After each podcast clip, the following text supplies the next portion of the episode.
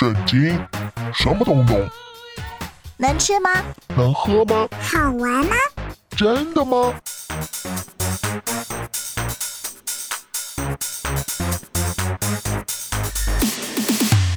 圣经鸡尾酒，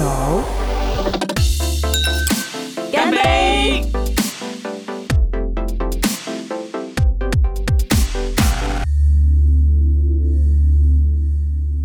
Hello，我是知心。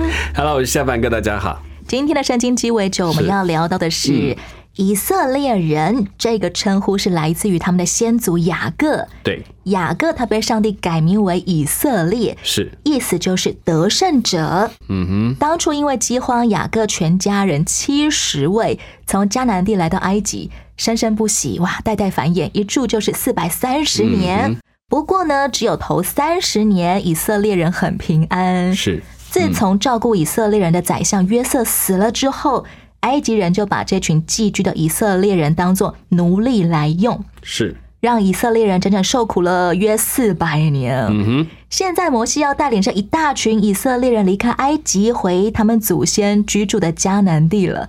夏凡哥，摩西带领的这一群以色列人实际数目大约是多少啊？在民数记大概比较看到有提到说，男丁大概算六十万。那我们有粗估说，如果这样子算起来，加上老人啊、女人啊、小孩连在一起，大概有两百万左右。当然，这是一个很可怕的数字。以当时世界的人口来讲，这这个不得了，这是一个巨大的民族。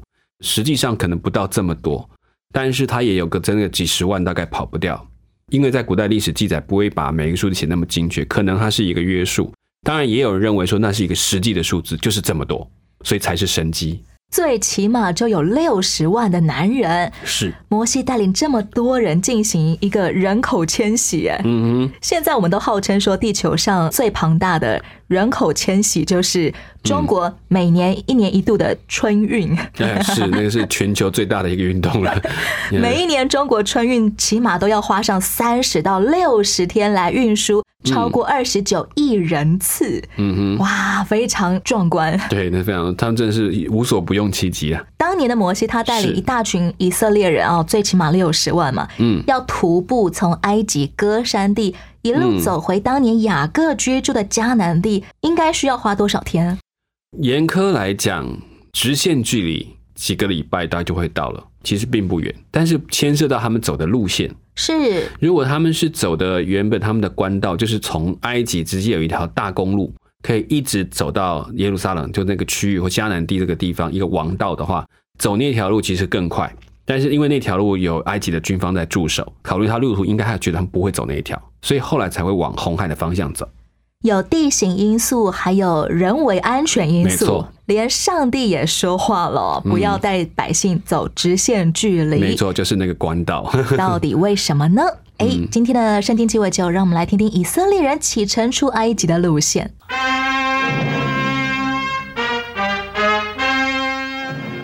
终于一切都准备好了。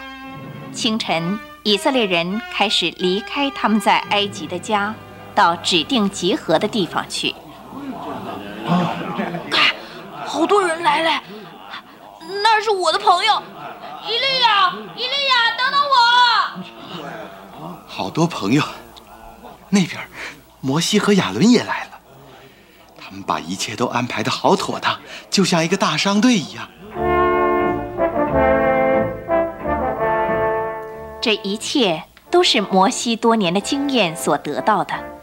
首先是埃及的王子，他学习了指挥军队的方法；以后是米甸的牧羊人，能使所有男人、女人和孩童们带着他们的羊群、牛群、驴，有次序地开始这伟大的行程。我们出发了，我们到山了，再见，埃及，再见。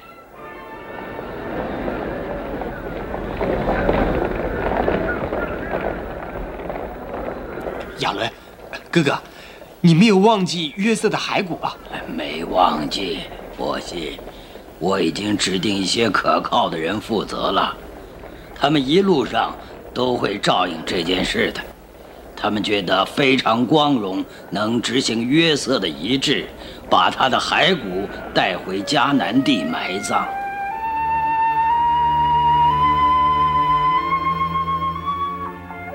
在漫长的一天，人们开始厌倦炎热的长途跋涉，因此仁慈的上帝使白天有云柱遮盖他们，保护他们避免太阳的炎热。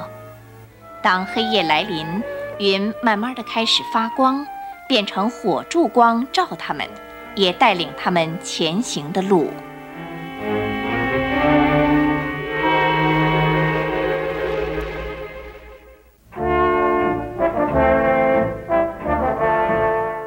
在那荒野路上，上帝叫云柱领他们前进，又叫摩西领他们走狭隘的山谷，并在红海边安营。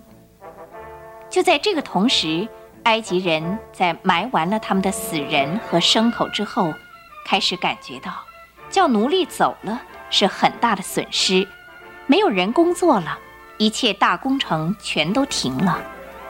总司令，我召你来要听听你的意见。是陛下。唉我真后悔没听你的话，警方那些奴隶走了。陛下，别太自责了，想想自己丧子之痛，和全国头生子之死，这也是不得已的。在我看，这灾祸只是巧合，并不是他们的上帝所给的刑罚。如今，你想是不是可以把这些奴隶再追回来？没问题，他们既没有武器，又拖着妇女、小孩和牛羊群，我们可以动员所有的兵员跟车马，加速追去。到那时，他们就后悔当初不该要求走了。嗯，有道理。我法老王一定坐战车，率领全军。总司令，你快去下令做一切准备，快！是，陛下。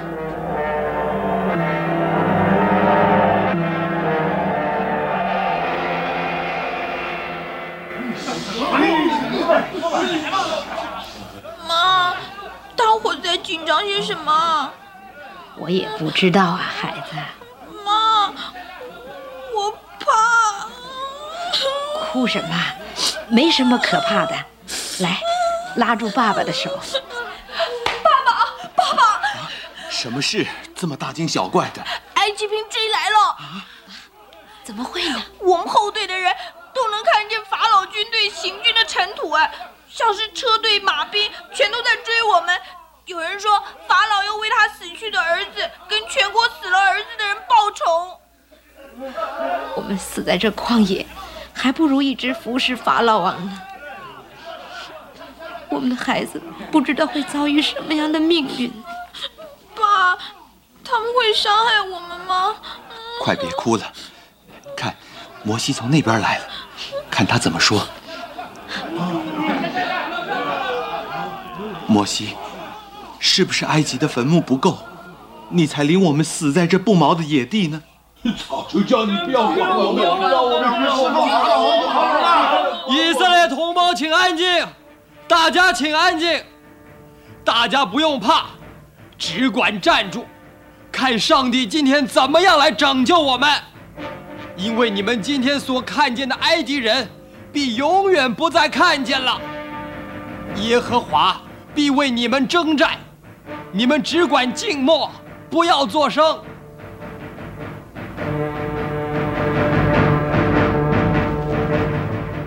关于以色列人启程离开埃及的路径，圣经记载说，菲利士地的道路虽近，上帝却不领他们从那里走。嗯哼，因为上帝说，恐怕百姓遇见打仗后悔，就回埃及去。没错，就是我讲里面有驻守的官兵，所以上帝故意带领百姓绕道啊，嗯而且还绕到红海根本就没有路的地方。嗯，难道上帝也不信任他带领的百姓，觉得以色列人太胆小了吗？其实跟以色列人跟上帝的关系的时间有关系。在那个时期的以色列人对上帝的认识很浅薄，就是他们知道有他们祖先的上帝，好像他们的家神一样，他们还没有办法把这个上帝当成一个至高无上、独一的神，他们只知道他们的家神是这个耶和华上帝，所以他们会害怕打仗，怕这个神没有办法应付打仗，结果自己就先垮了。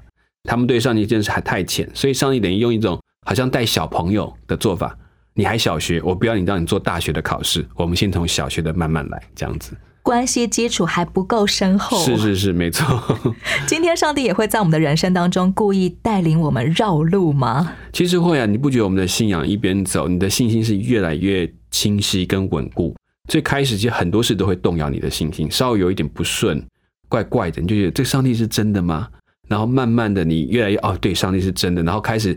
越来越大的挑战，你还可以在那说，嗯，我知道上帝是真的，我要祷告，然后求上帝帮助，就是这样建立起来的。那那些绕路，在上帝眼中不是绕路，是他安排好的路径，这样才能够一步一步的锻炼我们。在我们还不够信任上帝的时候，其实上帝也不会责骂我们，你这个小信的人啊。对他明白人，他所以其实上帝是用人的时间来估算他的信心的学习，不是用按照他的高度来看。因材施教，我们真是有福的人啊。红海是一座怎么样的海呢？诶，红海位于非洲东北部和阿拉伯半岛之间，是它其实是东非大裂谷的北部延伸。整个红海的形状是非常狭长的。嗯，埃及地呢就在红海的西北方，是迦南地则在红海的东北方。是夏凡哥，就算上帝今天如果不显神迹分开红海好了，嗯，原本以色列人就只能穿越红海。过去吗？有，就是刚刚前面也说过，就往菲利士的那条路上，那个就是所谓的官道，那是刚好连接到那边去的那一条路。其他的路线就非得经过那个海。但是这个红海的位置到目前为止也有很多的争论。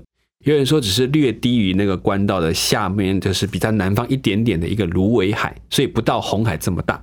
其实是浅浅的海域吗？呃，像一个湖，大湖，很大的湖一样。但是这还是得牵涉涉水而过的问题，怎么样过去？好，这是一个。那另外就是说，真的就是现在的那个红海，就跨在西南半岛跟埃及中间那一块。然后也有人在查证说，哎，好像从那边从空中的卫星勘照图发现，有一段石梁在海底的石梁，可能在它整个红海在退潮的时候会被浮现出来，在那个时代的时候，所以他们就可以走过那个干地，等他们一走完，刚好到涨潮又可以冲回去。刚刚好在海底有一块比较高的地位，对，好像是那个好像一个很矮的桥，但是平常被海覆盖起来，海退去的时候，它就会浮现出来，这样的意思。当时候的人，曾经有人经过红海穿越东西方往来交通吗？基本上没有人会去走那条路，一定是走官道，方便一点很多。所以如果不走陆地的话，原本的以色列人驻扎在红海边上。其实也是不可能过海去的，对，至少没有办法马上就过海，一定要想很多方式能够过去。现代人也得花几个月来盖一座跨海大桥吧？是啊，对吧？几个月可能还不够，可能赶去找船快一点。说到以色列人在旅途上，还有一个非常奇特的现象，那就是白天有云柱带领他们前进，晚上有火柱光照他们。是这个云柱跟火柱是什么东西啊？这个是让他们更具体的看见上帝的作为，因为在那个时代当中，他们其实我们讲就叫做全能布道的概念，就是说有点像说，因为在那个时候，他们只能比较哪一个神比较厉害，用很显明具体的方式，所以上帝有很多很明显的神迹来证明他们的上帝是又真又活，实在跟他们站在一起的神，也保护摩西啦，让摩西所说的没有落空。你看，上帝真的在我们当中。这个云柱跟火柱想象起来是不是很像龙卷风或者火龙卷啊？这种连通天地，我觉得很像哎，就是至少我的想象当中一直觉得像是这个样子。起码它得巨大到让六十万人都看得见呀，而且好像可以扩展。记不记得他在后来好像成了一堵墙，挡在那个以色列人跟埃及人中间，追兵中间，对，就没有办法过来。你就发现那个可能已经不只是一个柱子，它甚至可以扩展成一面墙，好像一个活的一样那种感觉，是一个非常夸张和壮观的大气现象。对对，他是好像可以自自己主动去把那个军队包围起来，让他们看不见周围。难道埃及追兵看见这么夸张的天气异象，不会想到说啊？以色列人的上帝又要来整我们了吗？我觉得会耶，说不定很多人都是害怕。可是法老的命令就在那里，你还是得追。是，那法老不退，大家不能退，就只能这样。上帝用云柱跟火柱来持续让以色列人看见上帝一步一步带领他们。对。那么今天我们可以用什么样看得见的标志来当做我们生命中的云柱跟火柱呢？看得见的，就是你那本圣经吧。这既是看得见，也是看不见，因为神的话你记在心里，你有没有带那本圣经是没有差别的。圣经是帮助你可以具象的能够常常去看到神的提醒，他借着更多历史实际的这个发生的过程来提醒你，你所面对的先人都遇过了，在他们生命当中所跨越过的，上帝都带着他们走过，所以你也是在当中的一位。在圣经上，上帝也应许我们，他并不离弃我们。对，所以我现在说，你要具体说，抱个十字架也不见得十字架可以保护你，除非你信靠那位上帝。再大的十字架也只是看着有用，呃，除非你信心在，不然都没有用，没有意义的。但是再大的教堂也是如此，除非你跟上帝的关系建立在他的话语上面。我们所拥有的圣经就是一本看得见的上帝同在的记号。对，就是你，如果你哇，怎么会形成这本圣经？这个过程其实它就是一个上帝同在的证据，并不是说我们要每天把它当成保护符啊，抱在胸口上带着走。你 你要去看认识，才知道那个这个就是他讲的实实在在的证据。当我们相信上帝的时候，其实上帝天天年年都在带领我们走每一步。没错。先来听由单小梅所演唱的《他为我开路》歌曲之后，聊聊当有人禀报埃及法老王说百姓逃跑了，法老王的反应又是如何？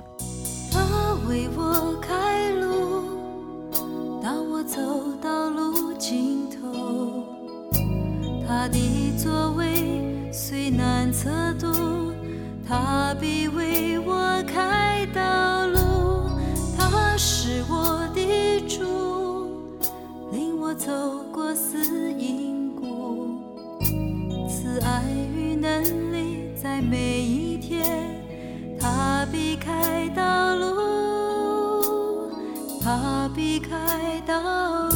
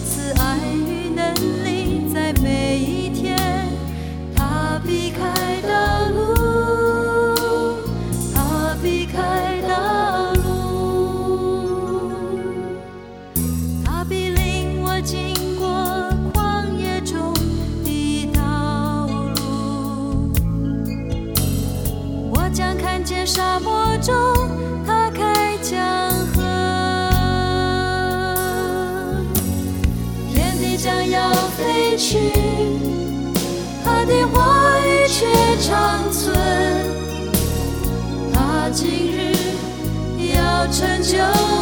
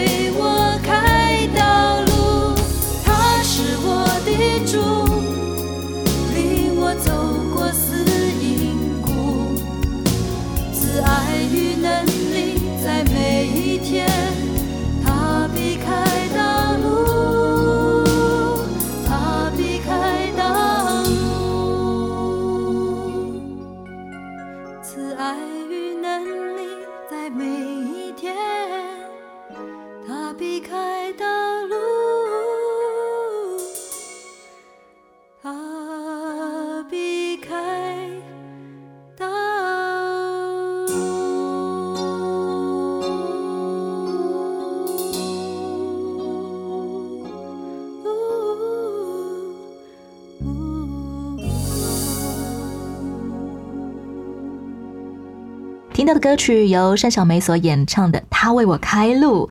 法老王的臣仆来禀报他说，是百姓逃跑了。嗯顿时法老跟臣仆就变心反悔，出兵去追赶以色列人。对，埃及人怎么会在家家户户都至少死了一个人之后还想反悔啊？嗯，我觉得有一种就是难过，然后然后就愤怒吧。恼羞成怒。对，可以讲，就是他其实这种已经失去理智了，他已经没有办法想整个，他觉得我要报复，我要找一个人来出气，这样子。当时候真的有埃及平民嗯也混在以色列的队伍当中离开埃及吗？确实是有，因为曾经在圣经里面提到说，有一群闲杂人等，看到他们走，知道这个上帝很厉害，就跟着走。其实，在包括逾越节那个事情，在门楣上涂写这个事情，也有一些当时的埃及人是知道的。仿照对，从你这个好像还从好像从暴灾，就是那个那个冰雹冰雹的灾的那个时候，就发现有一些人如果听从了，把牛羊牵到棚里面的，就没有受到损失。虽然他们不明白真意，但他们几只是照着做而已。对他们听到就不对劲。这个以色列他们讲，这个上帝讲的话是有分量，所以他们就照着凡信的那些就得着了。就这些混在嗯以色列队伍当中的人，上帝也会同样的恩待他们。当然要换他们的心智。你知道，也有一些当中是叫做近前人，就是后来再继续跟随的也有。那有些是变成闲杂人，就纯粹看神机、跑热闹的。看来这一群人会经过很多很神奇的事，就跟着去看。或者纯粹来混口饭吃。嗯对，因为到处都有这个，可能跟着他们走，好像有很多好处。以色列人发现埃及的追兵追上来了，嗯竟然当场就吓得抱怨摩西说：“嗯，难道埃及没有坟地？你把我们带来死在旷野吗？对啊，曝尸旷野这样子。你为什么这样带我们，将我们从埃及领出来呢？嗯我们在埃及岂没有对你说过，不要搅扰我们，容我们服侍埃及人吗？嗯因为服侍埃及人比死在旷野还好。嗯，天哪！恐惧惊吓中的人竟然会想要回去当奴隶耶！对他来讲，能够活下去，吃一口饭，然后多活一天，好像就是最重要的。可是他们就忘记那个自由的花那个代价是很大的。好像很多时候，是不是人性本身就是充满奴性的啊？我倒觉得是因为在他们正在脱离的过程，所以他们对这个自由跟成为神的儿女跟成为人的这个仆人之间的差别，他还没有办法很深的体会，还正在学，就像一个小婴儿一样。刚刚生出来，我只知道有给我喂我吃的就很好，不让我吃的就是坏人，就是这种感觉。他们正在学习，所以上帝也没有因为这样就赶紧先打一阵雷，把所有人都打死了，也没有，就还是让他们讲了。我们生活中是不是其实也会出现一些嗯让我们感觉危机的状况？是，其实我们最后的选择也变成是像这些我们认为他很夸张的以色列人一样，嗯。自愿回头去当奴隶了呢。有啊，有人就说我早知道不要信耶稣，信了耶稣好辛苦。然后就真的回去了。呃，也许没有回去了，就只是当时，比方说，哇，早知道信耶稣有这么辛苦啊，家人会不喜欢我，同学会有对就觉得你是个宗教狂，什么都会干啊，很不舒服，也会跟上帝抱怨。不过还好，都跟上帝抱怨，上帝会听，也会慢慢的让你看见，值得的。当时候以色列人抱怨的对象是摩西，没错 嗯摩西真的有一点可怜啊。嗯，他必须听到这么多的抱怨，嗯，不过面对百姓们吵着说要回去当奴隶啊，是，摩西他的鼓励很经典，嗯。他说：“不要惧怕，只管站住，嗯。看耶和华今天向你们所要施行的救恩，因为你们今天所看见的埃及人必永远不再看见了。是，耶和华必为你们征战，你们只管静默，不要作声。”嗯，其实百姓们他们的恐惧是很真实的，是很真实的，所以上帝并没有对这种真实的恐惧有意见，但是他也会证明给他这种恐惧在上帝面前可以不用担心。不管是百姓们他们恐惧的事情，还是摩西鼓励他们的事情，其实这嗯。两样都还没有看见，还没有成真。没错嗯很多时候我们就是处在那种窘迫危急的关头正中间，对，不管是正面的结果还是负面的结果，通通都还没有看见的时候，我要相信什么呢？你有没有发现这件很有趣？其实摩西在鼓励他们的这件事情是叫他们先好，你停下口，你先用眼睛看，看看事情到底发生到什么结果，再来做决定。那我觉得对他们来讲已经好多次这样，他们已经回想到他们还在那实在当中的时候，他们一次又一次看到当法老严厉的对待他们，上帝回应的东西是什么。所以这件事情是他们好，那我再看一看，因为在前面他们就看见了那十次，上帝一次又一次的让他们看见他们所每一次他们不能做什么，法老更严厉的对待他们，就看到上帝的手亲自做事了。根据过去的经验来帮助我们做现在眼前的选择，还有也需要信任我们不是我们自己的主人，所以，嗯，嗯我真的不知道该如何做正面反面的选择的时候，就先停下来观看吧。对，也想想看，说，哎，你过去相信的这位上帝，那你看到已经前面的十次是这样喽，那你要不要再看一次？有时候就是鼓励我们，你已经冲过了十个关卡了，第九、第十一个关卡，你要不要再看一看？你说不定真的可以过，不要停在这里而已。就算对上帝没有十足的把握信心，我也可以选择先等等看，看看上帝有没有真的为我征战。对，而且前面的历史已经经过了应告，哎，那些事情他真的为你、为你、为你征战过，那这件事呢？随着一次又一次同行的经验，我想也可以帮助我们一次又一次的除去所谓的嗯奴性这件事情。是的，没有错。嗯哼，谢谢沙凡哥。嗯，也谢谢大家。亲爱的朋友，如果你对于这一段出埃及的旅程还有任何的疑问，邀请你可以写信或者留言给知心，让我们在圣经鸡尾酒这个单元当中来聊聊你的疑问。嗯，一起更多的学习，来认识上帝跟我们的关系。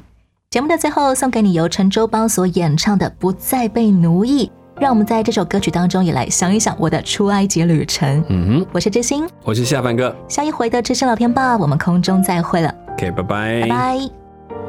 我的找释放，得到自由。